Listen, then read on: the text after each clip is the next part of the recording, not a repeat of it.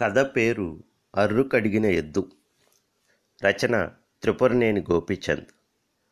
నేను ఇప్పుడు ఈ కొట్టంలో ఒక మూల పడి ఉన్నాను.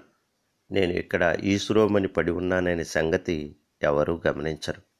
నా చుట్టూ ఉన్న ఈ రొచ్చు నా శరీరం మీద ఉన్న ఈ గోమార్లు చూశారా? అంతే. చుట్టూ కొంచెం బాగు చేయాలని కానీ చచ్చేదాకా నా ఒళ్ళు వీలున్నప్పుడల్లా శుభ్రపరిచి నా చావు సుఖవంతం చేయాలని కానీ ఎవరికీ పట్టదు. పైగా చావకుండా ఇంకా ఇక్కడే ఉన్నానని నా యజమాని మొదలు ఇంటిళ్ళ పాది విసుక్కుంటూ ఉంటారు. నాకు త్వరగా చచ్చిపోవాలని ఉంది. ఏం చేయను? నాకు చావు రాకుండా ఉంది. నన్ను గురించి ఈ మాటే అంటూ ఉంటాడు. బక్క చిక్కి కుక్కి మంచంలో కూర్చుని ఉండే నా యజమాని తండ్రి కూడా. ఆ సంగతి తరువాత చెప్తాను. మెడలోని గంటలను గణగణ మోగించుకుంటూ టీవీగా మేతమేస్తున్న ఆ ఎద్దులను చూశారా? మా యజమానికి ఆ ఎద్దులంటే అమిత ప్రేమ. వాటికి జనపకట్టలు పచ్చగడ్డి ఉలవలు అన్నీ పెడతాడు. పడుకున్నప్పుడు వాటి వంటికి ఎక్కడ గలీజు అంటుకుంటుందోనని ముప్పోటలా శుభ్రం చేస్తాడు. తన సొంత చేతులతో వాటి ఒంటిని రోజు మాలిష్ చేసి నిగనిగలాడేటట్లు ఉంచుతాడు. ఊళ్ళో అందరికీ వాటిని చూపి గర్వపడతాడు. కానీ ఈ మూలపడి ఉన్న నా సంగతి మాత్రం ఆలోచించడు. నా ముందు గడ్డి ఉన్నది లేనిది చూడడు. ఆ ఎద్దులు తినలేక మిగిల్చి తొక్కి వేసిన చెత్త తీసి పెంటపోగులో వేసేటప్పుడు నా ముందు నాలుగు పరకలు రాలుస్తాడు. వయసు మళ్ళీ కాటికి కాలు చాచుకుని ఉన్న నేను లేవలేక పడుకుని ఉంటే ఆ పరకలు తినగలందులకు లేవనని ఒక తన్ను తన్ని నన్ను వెళ్తూ ఉంటాడు. నా అంత నన్ను లేవనిస్తే ఆయనకు పోయిందేమిటో? అయితే నా యజమాని నన్నెప్పుడు ఇలాగే చూసేవాడా అంటే కాదు.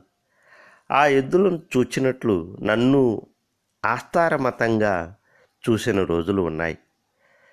అప్పుడు నేను వయసులో ఉన్న రోజులు. నా యజమాని కోసం రాత్రింబవళ్ళు కష్టపడి పని చేయగలిగిన స్థితిలో ఉన్న రోజులు. ఆ రోజుల్లో తన బిడ్డల కంటే మమ్ములను ఎంతో జాగ్రత్తగా చూసుకునేవాడు మా యజమాని. నన్ను నా జత ఎద్దును కొన్నప్పుడు ఆయన పది ఎకరాల రైతు. మా అర్రులు కడిగే నాటికి ఆయన ఇరవై ఎకరాల రైతు. ఈ పది ఎకరాలు ఆయన మా వల్లనే కొనగలిగాడని నేను చెప్పుకుంటే మాత్రం ఈనాడు నా మాటను నమ్మేదెవరు? నేను నా జత ఎద్దు నా యజమాని దొడ్లో పుట్టిన వాళ్ళం కాదు. మా మీద మోజుపడి ఎక్కువ డబ్బు పెట్టి ఇంకొక గ్రామం నుంచి కొనుక్కుని వచ్చాడు. ఆ రోజు నాకింకా కండ్లకు కట్టినట్లు జ్ఞాపకం ఉంది. మమ్మల్ని చూసుకుని ఆయన ఎంత గర్వపడ్డాడు అనుకున్నారు? ఏదో శాస్త్రం చెప్తారే ముడ్డి మీద గుడ్డ నిలవలేదని. అట్లా ఉన్నాడు. మా ముఖాలకు పసుపు రాసి కుంకుమ పెట్టి మా కొమ్ములు అలంకరించి ఊరంతా ఊరేగించేవాడు. ఊళ్ళో వాళ్ళందరికీ భోజనాలు పెట్టాడు. ఊరందరికీ ఆ రోజు పండుగే. ఇంటికి వెళ్ళగానే మా యజమాని భార్య మాకు దిష్టి తీసి దొడ్లోకి తీసుకెళ్ళింది. మాకు జరిగిన వైభవం మేమే నమ్మలేనంత విపరీతంగా జరిగింది. ఆ సాయంకాలం ఊళ్ళో వాళ్ళంతా నా యజమాని దగ్గరకు వచ్చి మా బలాన్ని పరీక్షించడానికి గాను ఒక పుట్టెడు వడ్ల బస్తాలను బండి మీద వేసి ఆ బండిని చెరువులో ఇటు నుంచి అటు లాగించాలన్నారు. మా యజమాని మాకు మళ్ళీనే అప్పుడు వయసులో ఉన్నాడు కదా మా శక్తి సామర్థ్యాలలో ఆయనకు మంచి నమ్మకం ఉంది. ఆయన తండ్రి ఎందుకు వాటిని కష్టపెట్టడం? పుట్టెడు ఒడ్లు ఆ ఊపిలో ఎంత మంచి గొడ్లైతే మాట్లాడడం? ఎట్లా లాగుతాయిరా? అని ఒక పక్కన చెబుతున్నా వినకుండా అంగీకరించాడు. ఆ సాయంకాలం ఊళ్ళో జనమంతా చెరువుగట్ల మీదకు చేరుకున్నారు. స్త్రీలు పురుషులు పిల్లలు ఊరు ఊరంతా అక్కడే ఉన్నారు. వారిని చూస్తే మాకు అమితోత్సాహం కలిగింది. ఆ ఉత్సాహంతో జయ జయ ధ్వానాల మధ్య తేలిగ్గా బస్తాల బండిని ఇటు నుంచి అటు లాగివేశాం. నా జత ఎద్దు అంతకుముందు రెండు సంవత్సరాల కిందట కాడిని కలిపిన గిత్త దానికి బలం పౌరుషం ఉన్నాయి. కానీ ఇప్పుడు అదే అదృష్టవంతురాలు అనుకుంటున్నాను. తర్వాత నా జతకు నా యజమాని మరొక ఎద్దును తెచ్చాడు. కొన్నాళ్ళు దానితో కూడా కలిసి పనిచేశాను నేను. నేను ఇప్పుడు ముసల్దాన్ని అయ్యాను కాలు తీసి కాలు వేయలేను. లేచి నిలబడడమే కష్టంగా ఉంది. ఆకలి అనేది ఉంటుంది. అది శరీరం ఉన్నంతకాలం ఉంటుంది కాబోలు. కానీ పళ్ళు కదిలిపోవడం వలన ఆకలి తీర్చుకోవడానికి కావలసిన ఆహారం తినలేకుండా ఉన్నాను. ఎండుగడ్డి నమల్లేను దండుగాని పచ్చగడ్డి నా యజమాని నాకు వేయడు. అప్పుడప్పుడు మిగిలిన ఎద్దులు తినక విడిచిపెట్టిన జనప మోళ్ళు కొరకటం నా వశమా? నా వశంగాక పైపైన చప్పరించి విడిచిపెట్టానని ఆయనకేం తెలుసు పాపం? మోళ్ళు గనక తినలేదని చేతిలో ఉన్న ముల్లుకర్రతో నీకెంత కావరమా? అని ఎడాపెడా కొడతాడు. విన్నారా?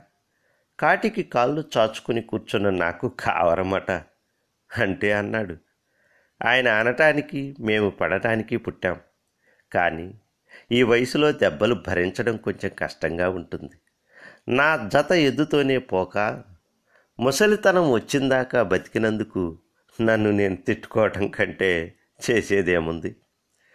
నేను ముసల్దాన్నయ్యాను. నిజమే? నేను పని చేయలేను. నిజమే. నాకు ఎంత తక్కువ మేత వేసినా అది నా యజమానికి నష్టమే. అది నిజమే.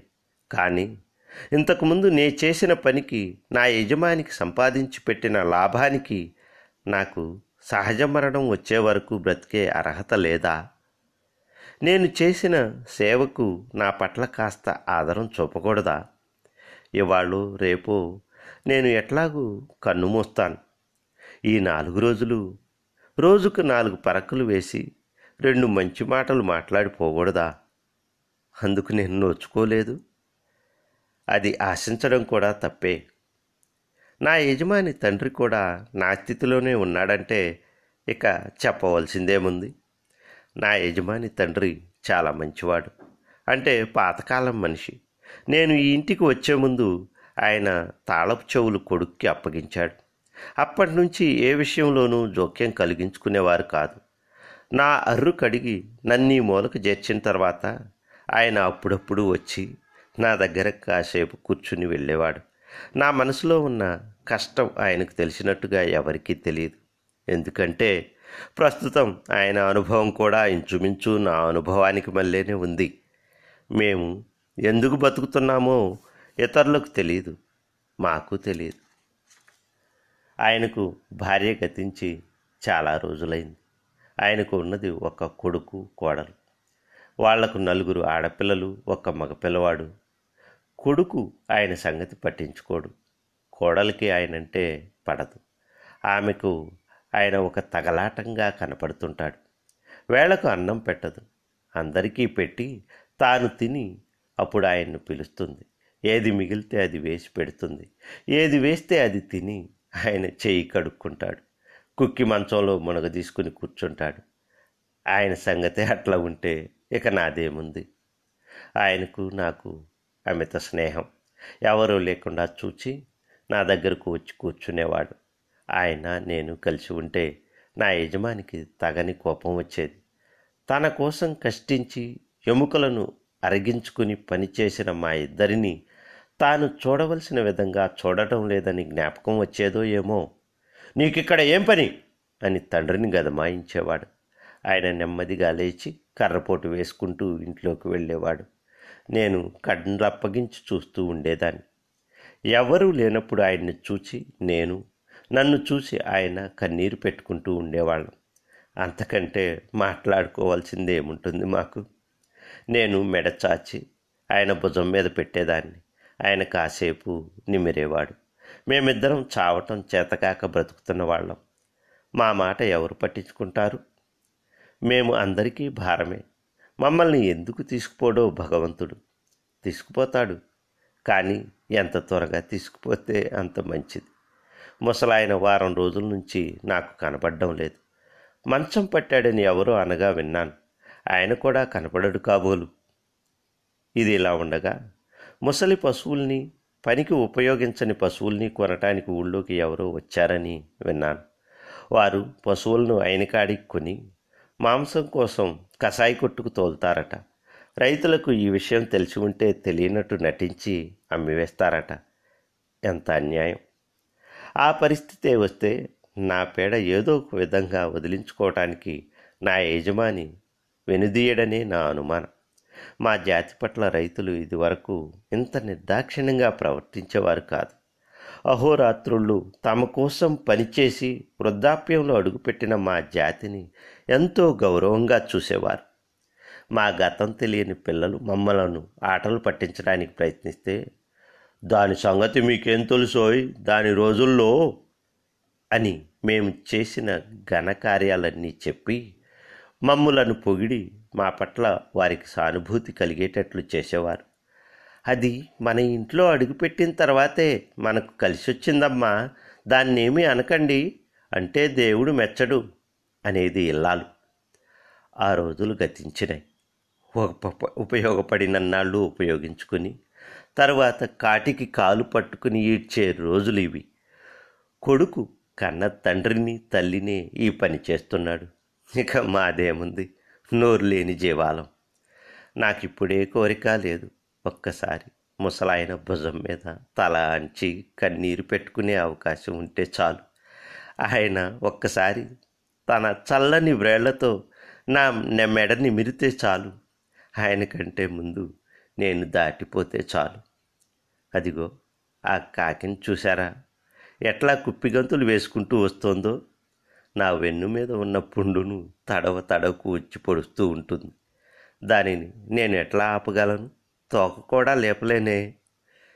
ఆ పుండుకు ఏదన్నా మందు రాయించకపోతే పోయాడు నా యజమాని. చినిగిన ఏ పాత గోనెగుడ్డతోనూ కాస్త కప్పించకూడదా? కప్పించడు. ఆ గోనెగుడ్డను పాడు చేయడం మాత్రం ఎందుకు? అనుకుంటాడు కాబోలు. అదిగో వస్తూ ఉంది కాకి. అబ్బా!